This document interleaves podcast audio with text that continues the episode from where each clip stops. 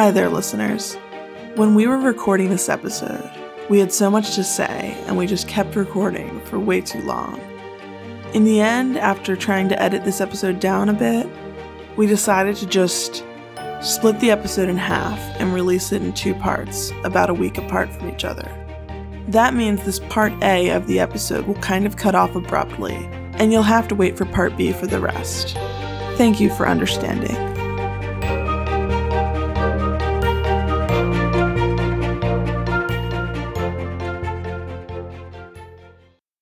Welcome to Ace-Terpretations, a podcast about asexuality, fandom, and where they intersect. I'm one of your hosts, Quartic, I'm KK. And I'm Love the Heaven. and today our topic is going to be intersectionality. Uh, specifically, this is part one, gender roles. Uh, so in the most simple, basic terms, you know, a framework to think about intersectionality is a Venn diagram. Uh, it is the space of overlap between uh, multiple identities that a person can have. But it's not just having two identities at the same time. It's that each identity is going to impact how the other one is experienced and perceived. It's important to, to think of it as it's not just the space where a person happens to have more than one. It's the idea that they are inexplicably linked and tied together and they impact each other. Like the implications of this are that you can't separate out different identities and have them sort of in isolation. So you can't just separate it out and talk about one person's experience of asexuality as if it's completely divorced from gender and has like as as if gender has no impact on it because it absolutely does. Yeah, that makes a lot of sense. So if you're trying to explain, you know, how a character experiences asexuality in extreme depth and really, you know, explain all the nuances of what being asexual means for this character, it's usually pretty relevant whether they're non binary or agender, and then, of course, most likely a man or a woman, especially when you're talking about fictional characters. Um, we've got actually more non binary people in the asexual community than men in like in person communities that we've come across a lot of times, but also in online asexual community census. Um, but when it comes to fiction, we've got a lot more men uh, than non binary, as far as I'm aware.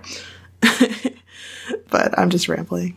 I mean, that's just uh, probably a reflection of when people are writing fiction, they're basic, like, especially because when you're talking about fiction, do you mean fan fiction? Mm, all fiction, fan All fiction, fiction? Okay, original yeah. fiction, published fiction, fiction, Okay. television, novels. Yeah, okay, so, so the reason saying that there's more men in these is basically because a lot of writers don't recognize non-binary as existing, uh, and they're writing for mainstream Americans, or not just mainstream people. Main, Ma- mainstream audiences. thank you. Yeah, that's the word. Talking about intersectionality, one of my identities is as an American, and that has shaped my worldview. Yeah, we're all white Americans on this podcast, and especially in this episode, we are really, you know, we definitely are acknowledging that we all come from that perspective and that we are we we might miss the nuances of some of the other experiences that aren't the white American perspective. And within our age range, we all have a similar age range, and that all intersects with our experience of gender, of asexuality, of a bunch of other things. Mhm. So, you know, we, that's part of the topic of the episode as a whole. Yep. So we are sorry if we miss any like tiny things, and it's just because we only have one kind of experience per each of us, and that's all. Well, not even just tiny things. I mean, Yeah. we are going to Yeah. not even try to cover some of the bigger things right now. We're just going to kind of talk about maybe expectations of women, and we are mainly talking about white American women when we say that, for instance. And Yeah. we acknowledge that here. uh, like white American women contrasted with white American men. Um, because Yes. like that's the easiest comparison to make. Uh, because in the American population, those are the two. Um, there are more men and women than non-binary folk in the world.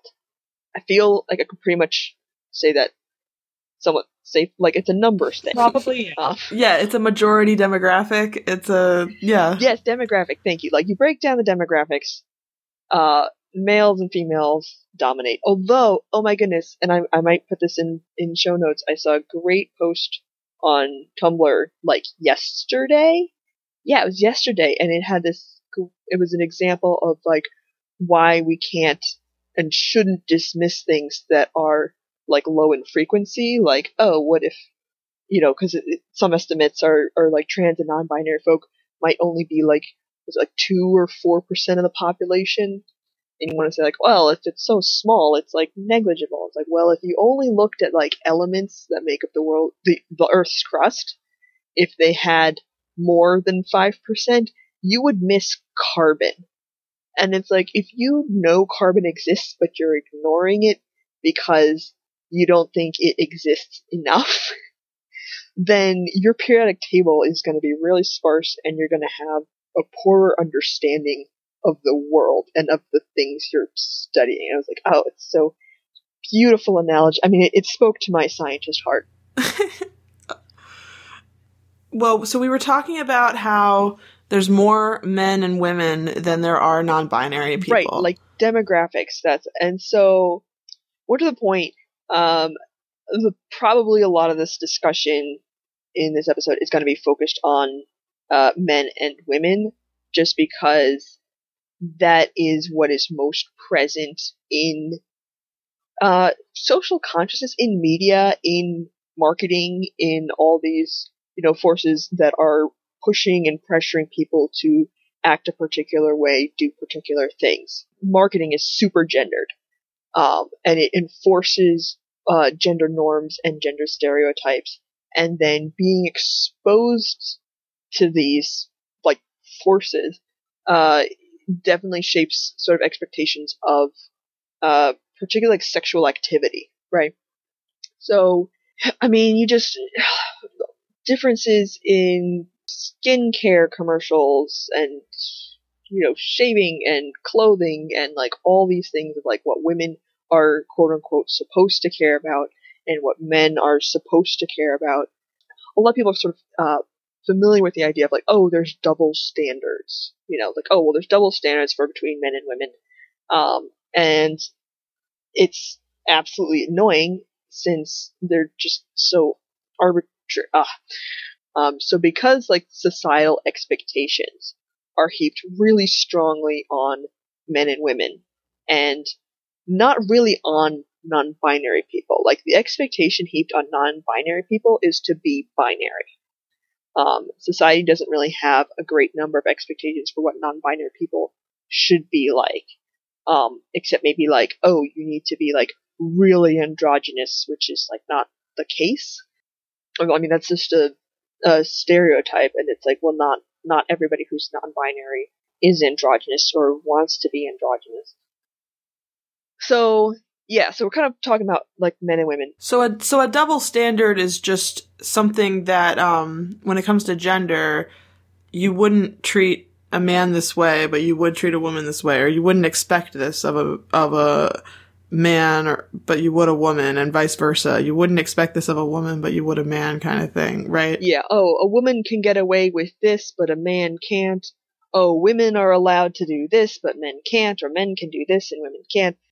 Um, so I think a really sort of easy one to kind of pin down as it relates to asexuality would be the idea of virginity, um, and and and tied with that is like promiscuity.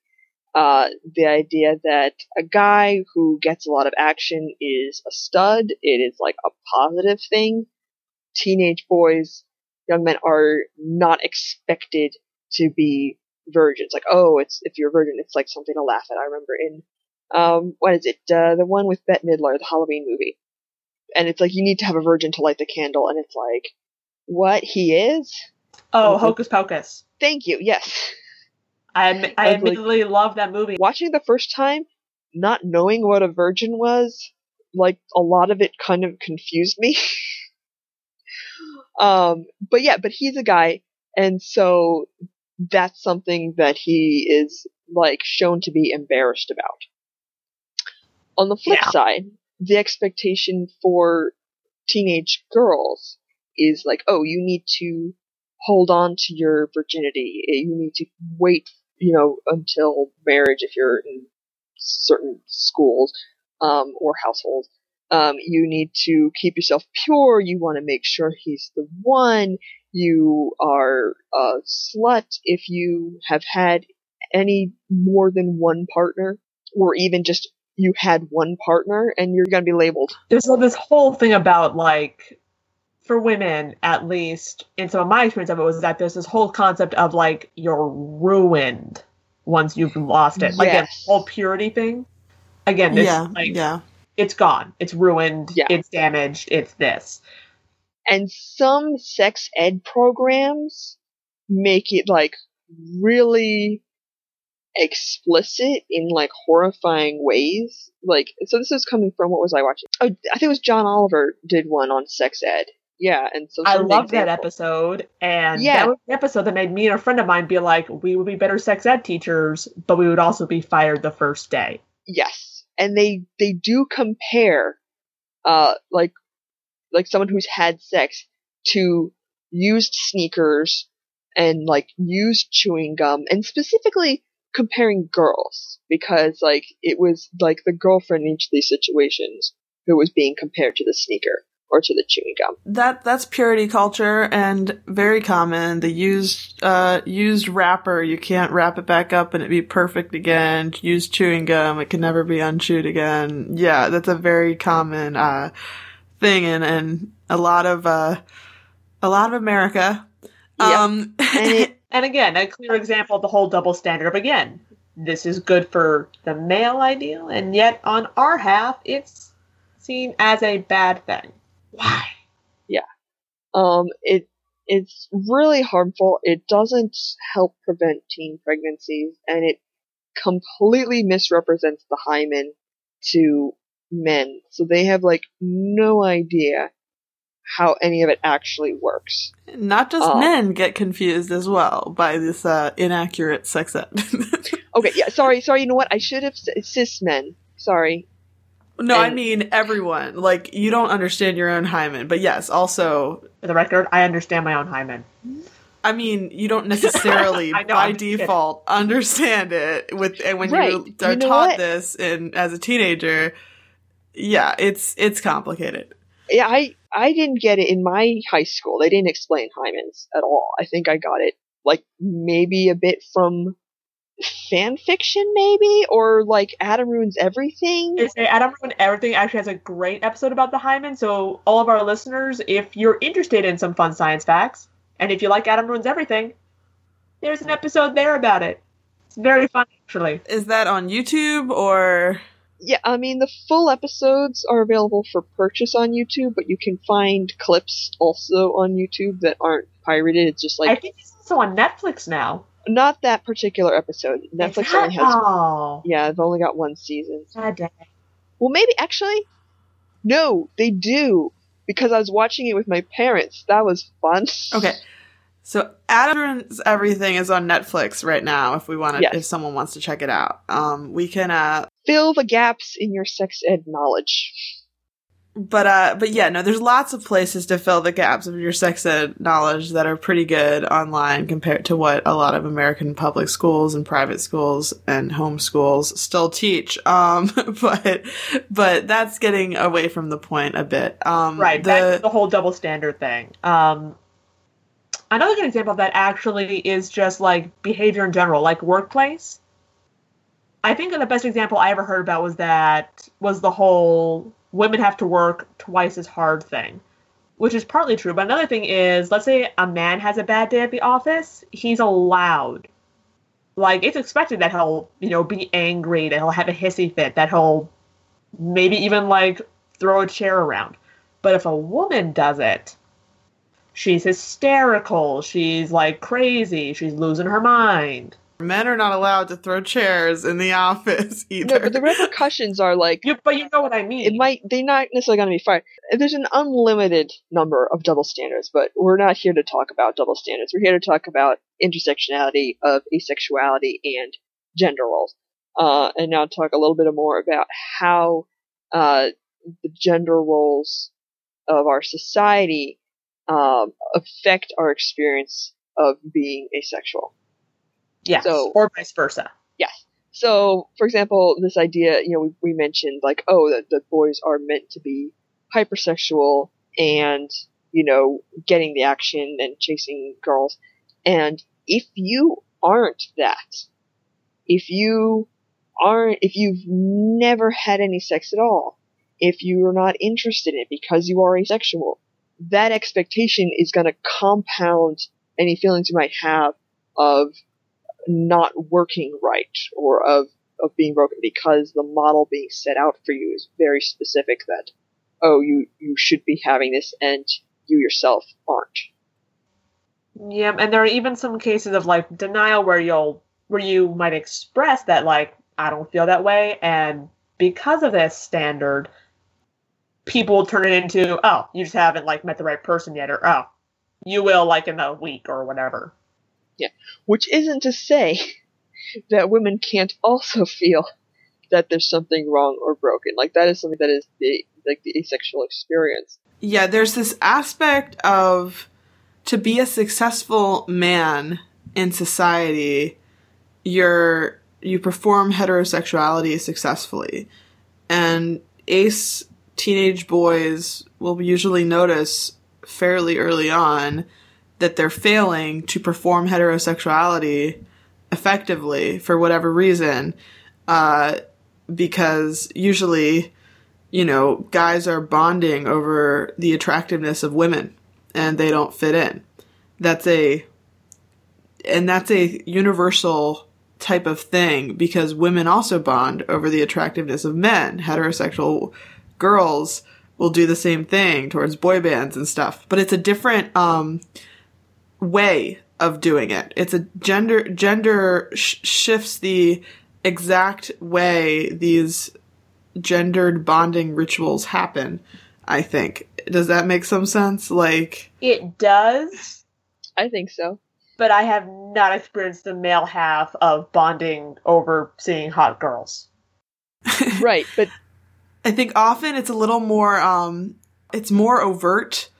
There's different language around it, and we see it in fiction a lot more than uh, like someone like me who's a woman has witnessed it firsthand.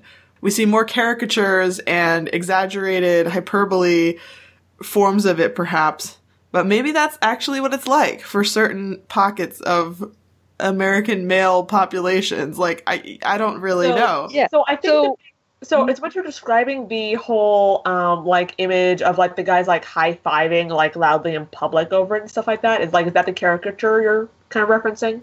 Perhaps, yeah, stuff like uh, yeah I'm just trying to make sure I'm I'm picking the same caricature that you. yeah, og- ogling, ogling women openly and talking about it when they're like basically within earshot. Like you know, Yeah. the most extreme fiction might might show that. Uh, yeah not to uh not to cause any flashbacks to 2016 but the the debate that arose around like what is and is not locker room talk right. Um, oh gosh. And there, there were not as many women who were defending it as just locker room talk. And people say, "Oh, well, women do the same thing in locker rooms," and a lot of them are like, "No, we don't." uh, no. Literally never done that in a locker room ever in my life. Well, we're ace, but no, we've never like. I don't. I Okay, think the other people, Even think when I've other, had conversations about like like oh that person's attractive in a locker room, it's never been that. been what? Yeah, so it's a very complicated uh, thing to try to unpack, but Yeah. So So I think yeah, so that's like women's response to locker room talk. You did a really nice job, Love Heaven, on uh, like performative masculinity. Right. So I mean, one of the things that a lot of girls might focus more on is the romance side of things, and it's expected. It's more that they would care more about romance. That all they would care about maybe is romance, and it's kind of taboo for girls to care about sex regardless of romance in many contexts. And the opposite is true of boys. It's taboo for them to care too much about the romance, and it should be all sex. It should be all f- lack of feelings, which we sort of touched on a bit with toxic masculinity in the last episode about bromances. Yeah. No, but the Um, idea that like a guy who who cares genuinely about his girlfriend's feelings Yeah. is said to be whipped. Yeah. You know, like, oh, she's got you, you know, pulling you around, or, or it's like he's not asserting himself enough because he like shows feelings. Um, and I think for girls, it's also the idea of you have to be attractive. Um, you have to like dress the right way, like you are trying to attract a guy. And so, I mean, guys, they don't, to, to my, my understanding, and again, it's a biased viewpoint, um, but a lot of the media isn't really focused on like you have to wear the right thing and and dress the right way and use the right shampoo in order to get a girl. Like that's not where the focus seems to be. there's definitely a difference in marketing. And actually, so I just had a thought actually, kind of referencing back to the caricature you mentioned, uh, Love the Heaven. I just remember, so like the parallel to like the guy version of like the high fiving and loudly proclaiming is the picture you would see of like the girls would be like a group of them huddled together, like whispering about it. Right. If anything, it's not an outspoken thing. It's kind of secreted away in the corner, Yeah. kind of taken away from view. in in a lot of contexts that's true that the gendered expectations for the girls are much more they they have these feelings and express them in a different way and it's usually quieter and more controlled and more you know boys will be boys on one side but girls know how to you know they're they're they're adept at the social situations and they're controlling who gets to hear what they have to say and their reactions and all of that.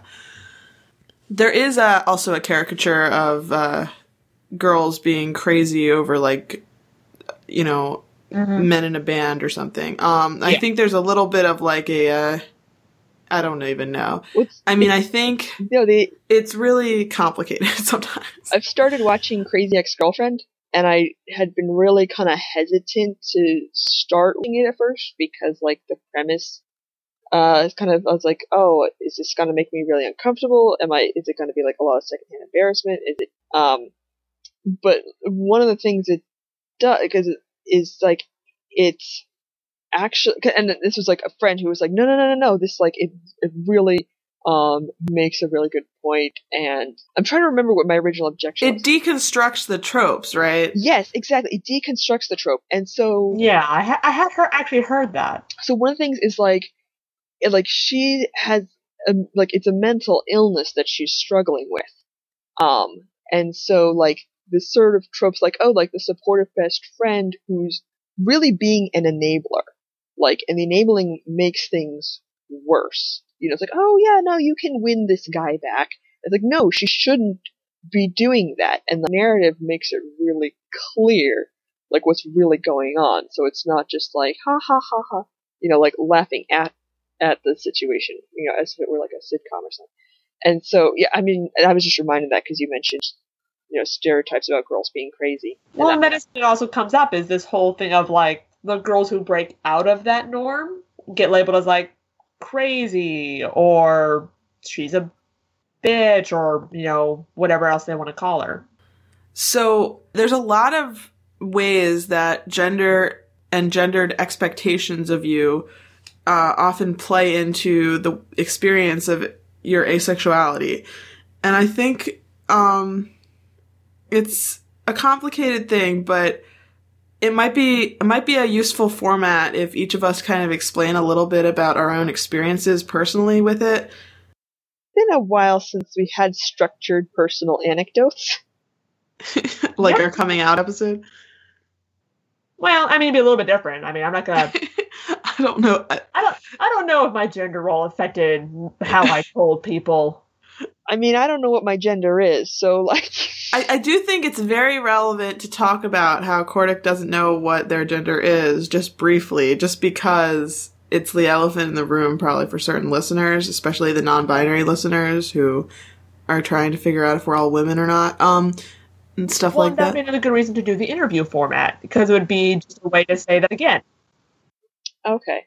So the first sort of example that kind of comes to mind is this t-shirt that I had when I was see freshman in high school or possibly a sophomore, early early high school.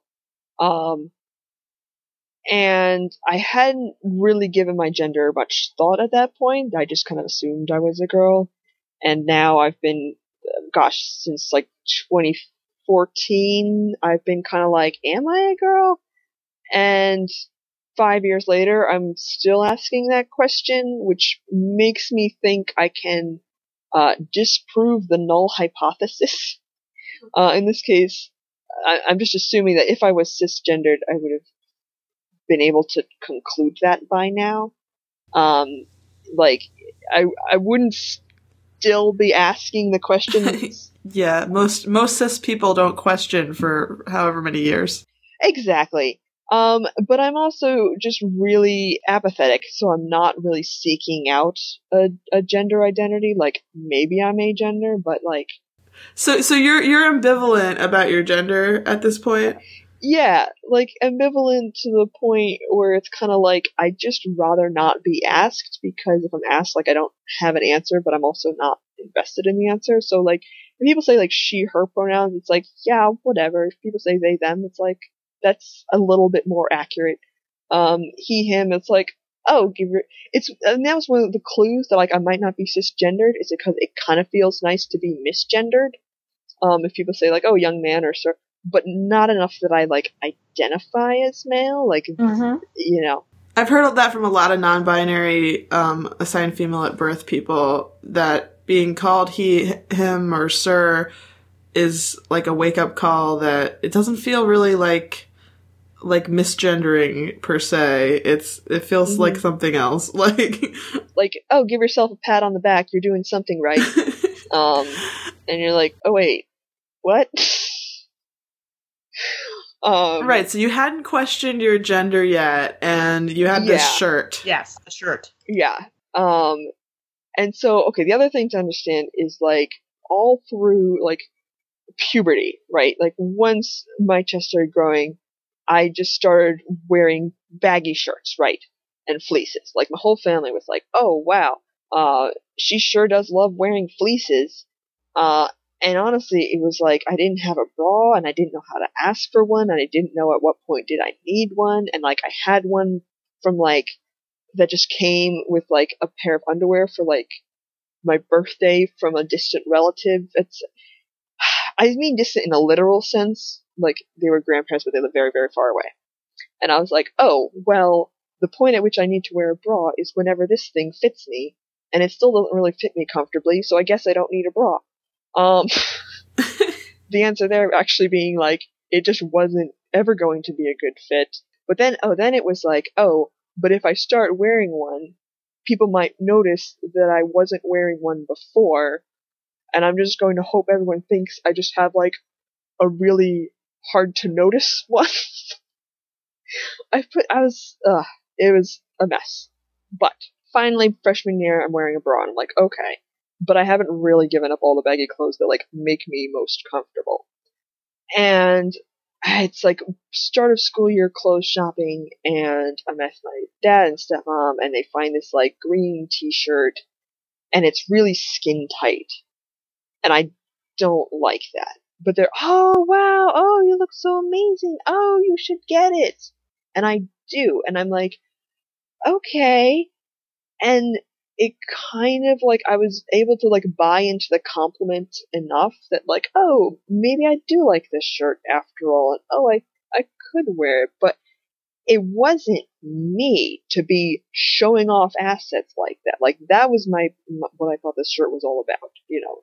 And and I definitely had my own biases, and I like judged my peers who did wear skin tight shirts. You know, I know better now not to make those judgments, but at the time, like, what did I know? Um, and so it was like in hindsight, I can see that that was definitely like, oh, I should be looking a certain way as a girl, and the way that I was meant to be looking was one that I uh, personally associated with like sexuality.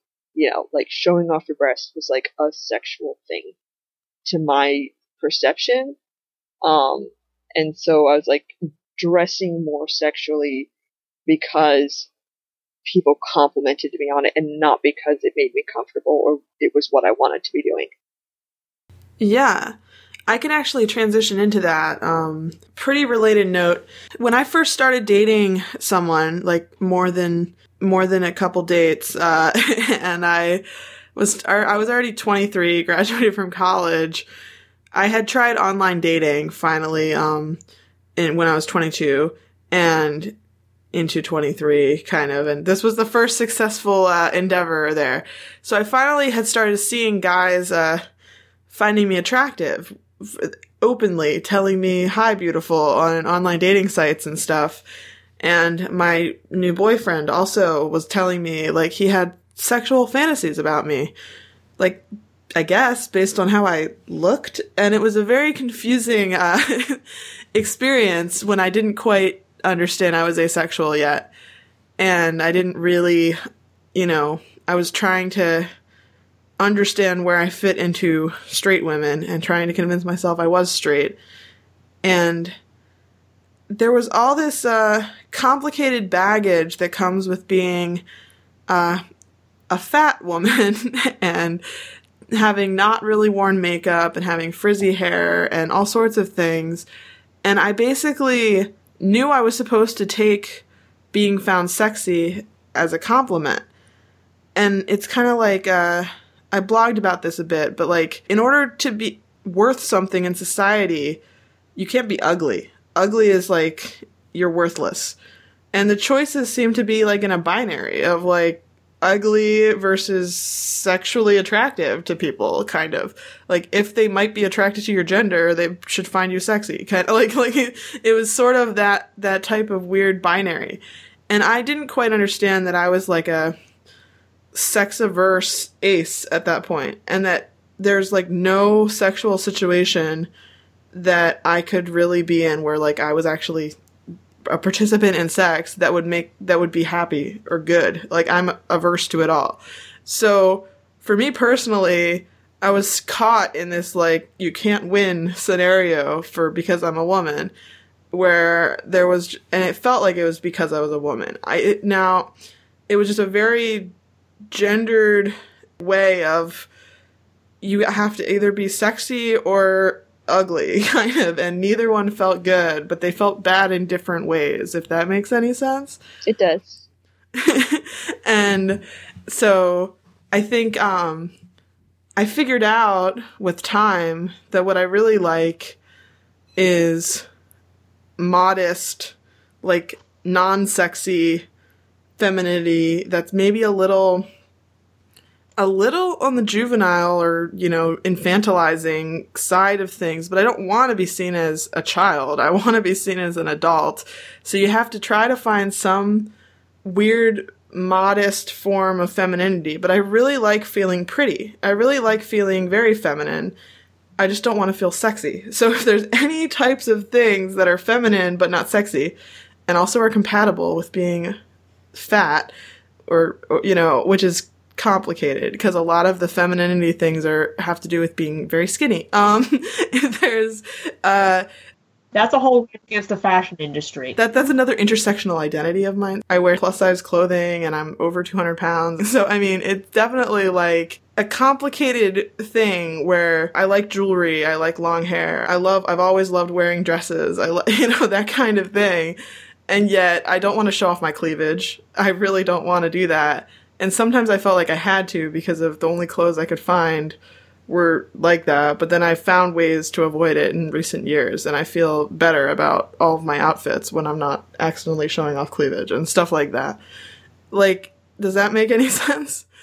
It makes plenty of sense. It's you were experiencing a dissonance Yeah. between kind of like some of the expectations and how you felt about it. Yeah. That's okay. So KK, what's your experience?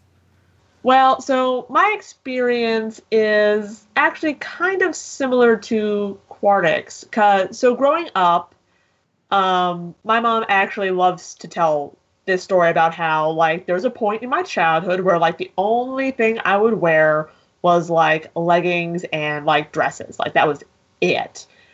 And then they just like got to this point where I was like, I'm done with that. And I was like wearing pants all the time.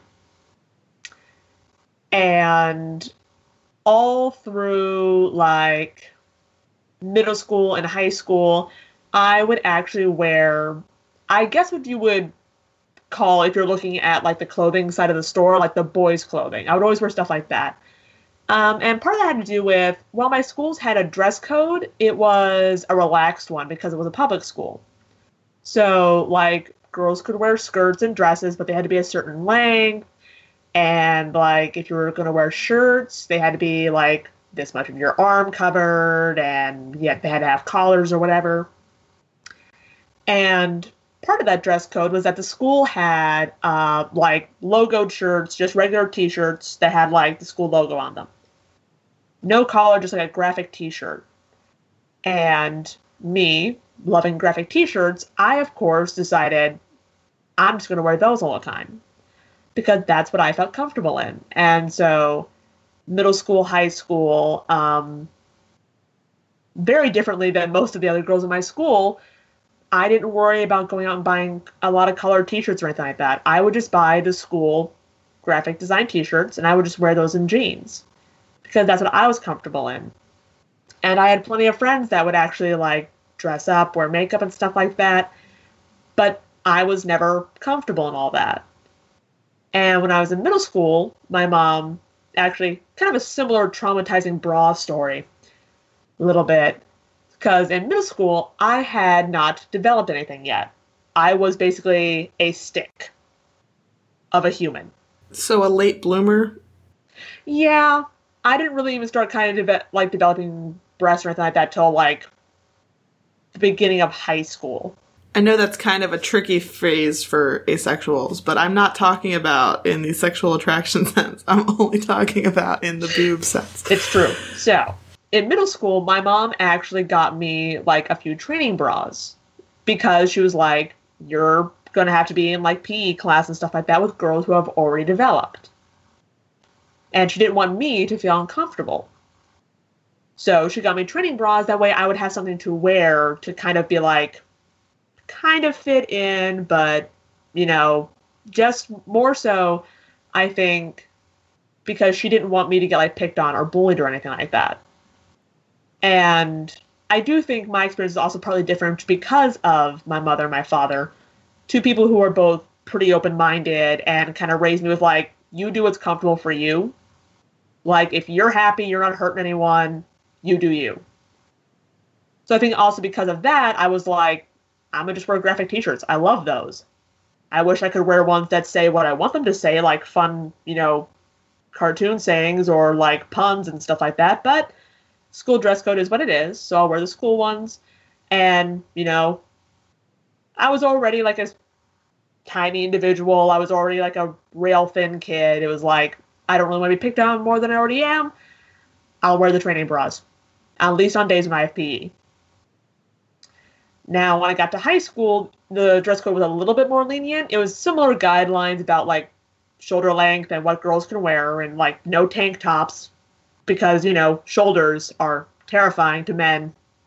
Putting it out there. Yeah, it's But no, yeah, definitely like the whole like, oh my god, the shoulder. Like I have never seen a shoulder and been like, that's sexy. Which again, I'm on the A spectrum, so it doesn't mean as much, but I have to say, yeah, never. Well, shoulders can be sexy in some contexts, but in this context, it's a bit of a ridiculously unfair double standard and stretch that Yeah. the types of clothing that are not necessarily sexual at all that many women and girls want to wear, like sleeveless shirts, as is the style, they are not allowed to wear. so in high school, of course, I did actually start to kind of like develop boobs and stuff like that. So I had to get like actual real bras. And to be honest, I have never liked bras. Like they've always been uncomfortable to me just because I'm like, I've got these straps on, there's this thing wrapped around me. and clothing wise, my fashion didn't change. I basically was like, oh, so I can now just wear graphic t shirts as long as they don't say something offensive. I'm in. And I would just wear flannels, I would wear jackets, and I would wear just my normal graphic t shirts. And as long as my legs were covered, which since I just like to wear jeans anyways, I was always good.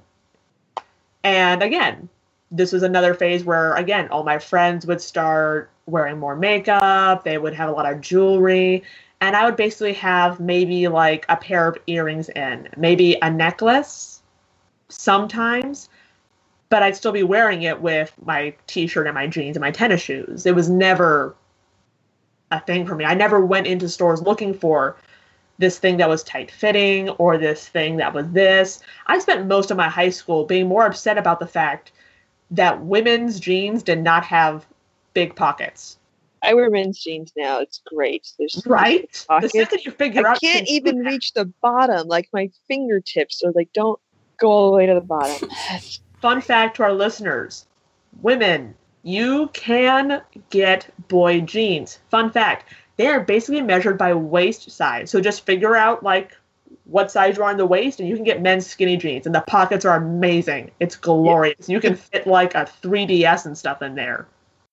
Yeah, the two there's two measurements. So instead of like arbitrarily giving a size a number and then having that number be different between brands or like within a brand, uh, there's like the first number is the waist and the second number is the inseam, which is like the length which is great for me because like otherwise I have to get like pants like short all the time or I have to like hem them myself. Um, but then it's like there, no, it's just it's just the second number. I just need it's great. Anyway, yeah, because for me, I th- like thinking about makeup. Um, it isn't so. I don't think in the, well, maybe it is. Who knows? I've only ever had my own identities, and I don't know what goes with what. And a lot of times, part of intersectionality is it, it goes to both. It's like I don't like wearing makeup. Um, I used to think that this was because when I was in first grade, our class put on this sort of circus performance type thing, and we were all given roles. And I was a lion, and I loved being a lion. But then on the day of the performance, we had to get like whiskers drawn on our face, and she like just stabbed that makeup pencil into my cheeks, and it really hurt. And I was like, ugh, makeup is awful. Oh gosh. Forever. So and then so like later I'd be like, no, I don't like makeup. And I didn't like doing face paint or anything because I had this really terrible first memory of like getting whiskers stabbed onto my face. See, I just the feel of all of it on my skin. It feels heavy. I think actually it's really now it's become more of an, like an appearance thing. Like my sister's wedding, like I'm I'm in the I'm a bridesmaid and we're all going and getting our makeup and nails done like professionally and I'm like you know, the, the bare minimum. It's like, oh, so like, like even less than the bare minimum. You know, like I want it to be like, like as little makeup as possible. And it's, I'm like, I could see like, okay, I look nice, but now when I look back at pictures, I'm like, that's not me in those pictures. I kind of wish I was in the pictures of this wonderful event that I have fond memories of, but I can't see myself. Right. When I'm, it's like, it's, I don't know if it's like if it counts as dysphoria or not. Like gender's a big confusing thing to me, but it's like part of me just like rejects the me that wears makeup. So I'm just I don't do that anymore. Yeah. And so yeah, is it that I associate makeup with femininity and I'm not a girl and that's why I don't like makeup? Or is it that a part of me still associates makeup with trying to catch a guy and I reject that as an asexual person? And it's like, I don't know. It's just both of those could be true as just my personal experience. Uh, as Love the Heaven says, like, that's not true of all asexuals because some asexuals really love makeup. So it's not like a uniquely. When when did I say something along these lines? Did you? Maybe you didn't. I thought you. I thought you mentioned talking about like liking feminine things and and uh, do you wear makeup or like wearing? Right. So makeup is a very complicated thing for me where before I figured out I was asexual, I was trying to understand why I wasn't putting more effort into figuring out makeup. I didn't really have any female family members to teach me how to use makeup. And so I felt left behind and then I got used to my appearance without makeup. So it felt hard to break into it. And I felt weird about makeup and I still kind of do and I don't really use it. I've tried to use it a little bit for job interviews. I felt like I had to sometimes and only like half the job interviews I went to did I wear it and I wear very little. Like and I don't know what I'm doing. And I watched YouTube tutorials and I just like was like, ah, I still don't know what I'm doing. I really liked playing with makeup when I was like in ballet in elementary school. But then I just never actually got into it. And once I figured out I was asexual, I wondered if it might be related to my asexuality that I never was motivated to learn how to make my face as perfect as possible for guys or something, but I still don't really know. I still don't know what if they're just unrelated and I happen to not wear makeup and I happen to be asexual or if they are related in some way. Well, it could be both because so I know people who wear makeup just for themselves. Like to them it's an art form and they just love the appearance. They love being able to get that eyeliner perfect so they got the right wing and all that and they love all the creativity that comes with it. But I also know people that are perfectly that are on the cis het spectrum and they just don't like makeup because much like me, they don't like how it feels on their skin. Because in high school when I started figuring out my sexuality and stuff like that, I mean, I identify as a girl. I identify as female. And I just that's just been my way my whole life. There's for me, there's never been a moment where I question it. That's I'm just like, nah, I'm a girl. There's never been some kind of disconnect there for me. So for me, makeup definitely was seen as kind of like a feminine thing where it was like expected of women. But I never fit that. Much like I didn't fit the whole gotta go find the pretty shirt that I can still wear to school, make sure to obey the dress code. Again, I was always there I would usually find shirts in the boy section that I like better, and I would wear those because that's what I was comfortable in. So high school for me with figuring out things, and I know I believe I said on here that I figured out that I was asexual later. I didn't really figure it out till I was like 20. So throwing that out there to the viewers if I forgot to mention that. So I figured I was bisexual first, and I noticed kind of my lack of interest, but with asexuality, I don't think that affected me as much in terms of my gender roles. I think for me, it was more just I never really fit it. I have seen online um, a fair number of like threads on blogs and maybe even on AVEN. I can't remember, but it was usually it was mainly a few years ago. I saw this, but a bunch of people saying that they were in their twenties already, maybe young twenties, but they were not comfortable with the word woman because they associated it with being sexy or with being a sexualized. These were f- people who identified as female or as girls or as other words, and they were like, I'm rejecting that word woman. And you'd get a few people who were like, girl is way too juvenile for me, I'm definitely a woman. And then it was just a really interesting discussion of what woman meant to a bunch of these people on the blog.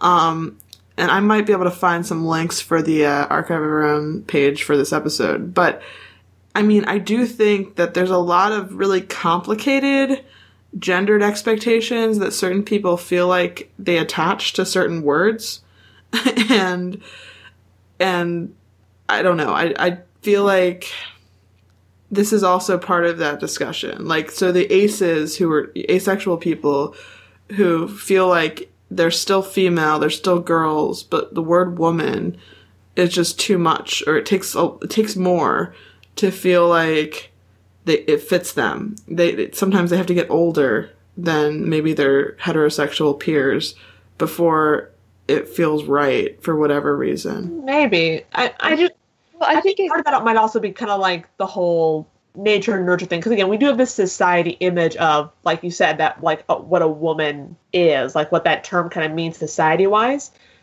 and for me i do think that's a little bit different just because of like who my mom is and like a lot of the people i grew up around because most of them were people that like i was very fortunate that i grew up in a lot of around a lot of people who are just 100% comfortable with who they are.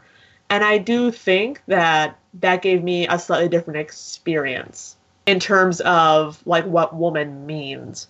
Because to me, if you say the word woman, I just think of kind of like the definition, which to me is just an older female, which can be anywhere from like 20 to infinity, where a girl is just like a young female. So for me, that word doesn't have that same connotation that you're talking about. So it's interesting to hear it. I think the the rejection of like the woman and because of its all the connotations is really similar like what you're saying of the heaven about um, performative masculinity. Um, that there is a a female equivalent. Yeah, a performative femininity. yeah, performative femininity that like the word woman encapsulates all the things women are expected to do. Um, so in that case, it's like, yeah, it, there is a female equivalent to, to that. And it, it shows up differently. Um, because of course the expectations are different. So there was this post, and I'm not gonna try and find it. I'm gonna just let it lie, because uh, this was a while ago, and it, it might not even be around anymore. But it was like someone, the original you know, OP had uh, original poster had this concept that oh, like it was meant to be some kind of like yin and yang idea that like you know women and needs a man because like they they fill each other's deficits.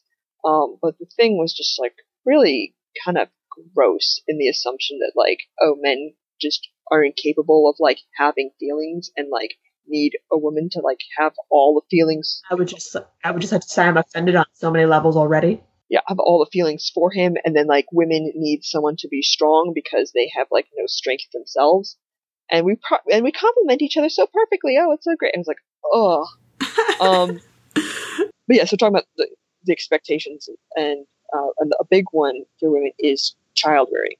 The expectation is if you don't have a child, you have to want a child. Um, and this will deviate a bit from from asexuality, but it's just worth noting how hard it is to get a hysterectomy, even if it's like medically necessary, because doctors don't want to give it to you, they will assume you will want kids. And it's like, if I have another kid, this isn't me personally. So like, there's accounts, like more than one time, you know, people have come forward and said like, if I have another kid, it could kill me or it could put my life at risk. Yeah, but you might want another one.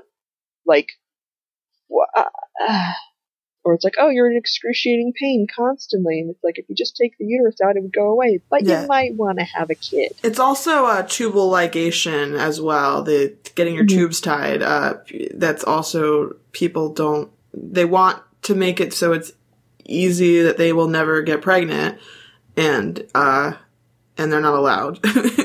so yeah. it's not just the hysterectomy procedure. But you can get a boob job at 18. It's true. Although I will I will give the doctors this like as much I to there's this part of me that gets why they do that because there are some women who would get that, regret it, and then being it's, very angry. But at the same time, I'm like, you could have them sign a form saying they can't take any action against no, you for no, this. No, but the, the idea of like surgeries you'll regret, you could also regret a boob job. You know, you can regret any surgery, and they treat these very differently. They treat it paternalistic. You could regret a tattoo. Oh no, I'm not arguing against them treating it differently. They definitely do, but I'm saying that there is a section of my brain that that says I get why they would initially be sensitive. Do I think they take it to way extremes, ridiculous levels? Yes.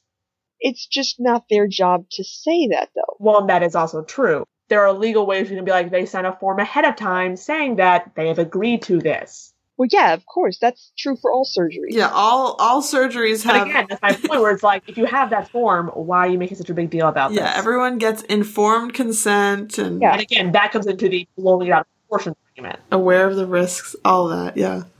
Yeah. It's like similar with like like boob reduction is is really hard. It's like it can cause like back problems and and posture issues and just be a total pain, but it's like doctors don't want to make them smaller, they're much more willing to make them bigger because women are sexual objects. Fun times. so we could talk a little bit more about fandom again, unless there were some other gender things that we haven't gotten to. No, I think I think we've covered gender. I mean, because at this point, we covered it, and basically everything we've covered actually does translate into fandoms in different places. I mean, yeah, but I was just wondering if there's anything without specifically talking about fandom for a second that we wanted to make sure we brought up. So, I mean, certain people with a lot of intersectional identities that are all marginalized identities. You know, you're both you're disabled and black and gay and whatever, and, and it all adds up. And then you're like, I can't ever find disabled black gay people in my fiction. Yeah. Well, it's not only the disabled black gay people that are going to enjoy a work of fiction about such a character. And in fact, it'll actually, you know, broaden the perspectives of all the viewers of that TV show or all the readers of that novel or, you know, like all, it, will it, it's important for everyone to be, you know, reminded of, you know, the ways those intersectional identities can play out and how it's a different experience to be, you know, all of those things as opposed to a white asexual person, for instance. You know, we've got um, some of these intersectional identities, you don't get the validation of seeing yourself represented when you have a lot of marginalized identities. Um, but it's important for both the people who aren't getting representation and the people in their life and the people who have never yet met someone like that all of those people, it's kind of important to see that kind of thing in fiction because fiction kind of helps us understand reality and, and have a better perspective of the world going forward and, or a worse one. It shapes the perspective in various ways. Seeing all kinds of representation is really good for people because it's not just for people to relate to, it's also for people to better understand these situations. Yeah. Which there's actually a, re- I forgot to say this, but there's a right. really interesting study that was done actually where they actually were kind of t- seeing about people who like read a bunch of fantasy as opposed to people who don't and a lot of people who read lots of different kind of fantasy and fiction and stuff like that have higher empathy than people who don't because they find themselves better equipped at putting themselves in these other characters' shoes. Or do they already have better empathy and then decide to start looking? we deserve all the same rights. Every single human being. Let us have it. I mean, you can. like so, so like cis men should have the right to boob reductions. I'm gonna put it this way, okay? Let's put it this way. If we can have so many different medications so that men can get erections, there should be plenty of other stuff for women too. Okay, no, we're not talking about that in our asexuality podcast, where Flibanserin and Addyi is a big uh, concern for the asexual okay. community. Yeah, that's a whole part of that whole rant I have about. I'm just, I'm just saying the female Viagra that they advertise, which is totally not that, and more like an antidepressant that they're it's misusing. True. Uh, is far what I think of when you start talking about medications for men to get erections and women should get the same. Yeah, that's that's just I think that falls under like the idea of like double standards, which I think we've covered. Never mind, ignore that. Okay, yeah, so fandom. We we haven't really touched on fandom yet. Um I think it's interesting well not interesting to note, uh worth it talking about demographics. I think and I well, I, I don't want to just start throwing statistics out there and be like, yeah, somebody looked at the data and said this. I don't know who it was or who collected the data, but is it just a stereotype or is it true that, that more fanfiction writers are female? There have been certain people trying to collect demographics of the people who participate in fanfiction writing and reading communities for many years now, and they range from very young to much older than some people realize, and they skew very female. Mm-hmm. And even skew a little bit more queer than some people think. So, not everyone who writes male male fan fiction slash fan fiction is actually heterosexual, but a lot of them are women. I think some of it is like the looking at like fandom history and the origin of what looks like modern fandom because I think we mentioned in like an earlier podcast that were like there were the Baker Street irregulars. Um, there were people writing like fan stories about you know Conan Doyle or uh, about uh, Sherlock Holmes. You know, Yeah. way back you know 100 years ago. Um, but sort of like the modern idea, like modern fanzines, that started in the Star Trek fandom. Hi. what, yeah, what people, a lot of, of people today don't realize is like Star Trek was a very housewife show at the time. Like that was its reputation. Um, it was looked down on by like men. It's like, oh, that's something for women. You know, um, that's a women's show. For the record, listeners, you can't hear it, but you can. My eye is actually twitching of rage. No, no, no. Be proud because No, no, no. I'm a I'm a proud Trekkie, and I'm so proud of the show's history. But the whole thing about again, like, like ah, this is a women's show or whatever. I'm sorry. It automatically it, there's just inherent rage that Okay, happens. so- I apologize. yeah, you're you're inherently outraged at ridiculous, arbitrary gender norms. Be proud of the awesome women who made fandom a thing. Oh yeah, no, I I- love them. Yeah, you know, Lucille Ball. Like when the show got you know canceled, like, and then like it was women who who like Lucille was on the board of trustees or something, and and really pushed to have the show you know kept on the air or syndicated or what have you. Um, and without that, it would not have been picked up and evolved into the amazing franchise it is today. And you know, like you watch the original, like it's it's something similar goes on with like Doctor Who when people complain like that the Doctor's a woman now and how can this be? And it's like, have you been watching this show that's that's about tolerance and accept like like that is the show. Is about tolerating and about the beautiful diversity of people and I mean even alien yeah anyway.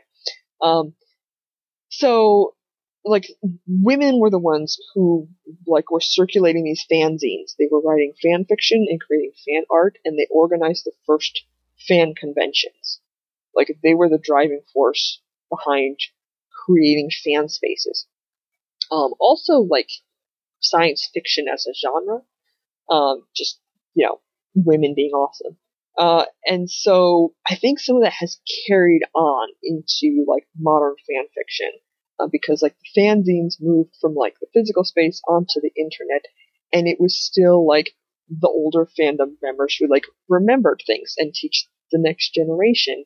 And it's like you have a lot of women who are like leading the way, and then it spreads around and it becomes a women's thing. And then this goes back to just you know if anything a lot of women like, it must be terrible. Or, I mean, that's just, uh, there's, you know, like, oh, why do, this, this goes into like the pay gap. It's like, well, women just, you know, happen to choose careers that don't pay as good. It's like, actually, once enough women move into a particular, uh, job, the job starts paying less. Like anthropology, used to be a really hard science. It used to be male dominated. It used to pay well. Um, then it became more and more women went into anthropology, and now it's seen as oh, it's like a softer STEM subject. It's hardly even real science, and the average pay of an anthropologist has gone down. So the idea that oh, it fan fiction has a stigma against it as being like juvenile or like poorly written or just not real writing, and these are all untrue. Um, and I, I wonder how much of that is because a lot of it is written by women for women. Like it is a known uh, thing that that females enjoy. Uh, so therefore, it must be terrible. Ugh. Okay, I'm done ranting. I'm done. I'm done. Well, for the record, you are right. It was actually canceled back in the day. For the record, just because I'm a nerd and I know this, it was canceled after its third season. And for the record, that cancellation is still, I believe it was aired on a show that was like the 25 biggest TV blunders or something like that. Like there's a show that aired and it was ranked highly in that review. Because again, when they were saying that they were going to be canceled, like there were tons of fan letters that came in to columnists and stuff like that, just saying like, how can you cancel this? We love it and all of that. And it still got done. But again, after a couple years, it got brought back. Power of fans, people. Cool. Yay. Yeah. Power of fans. Absolutely.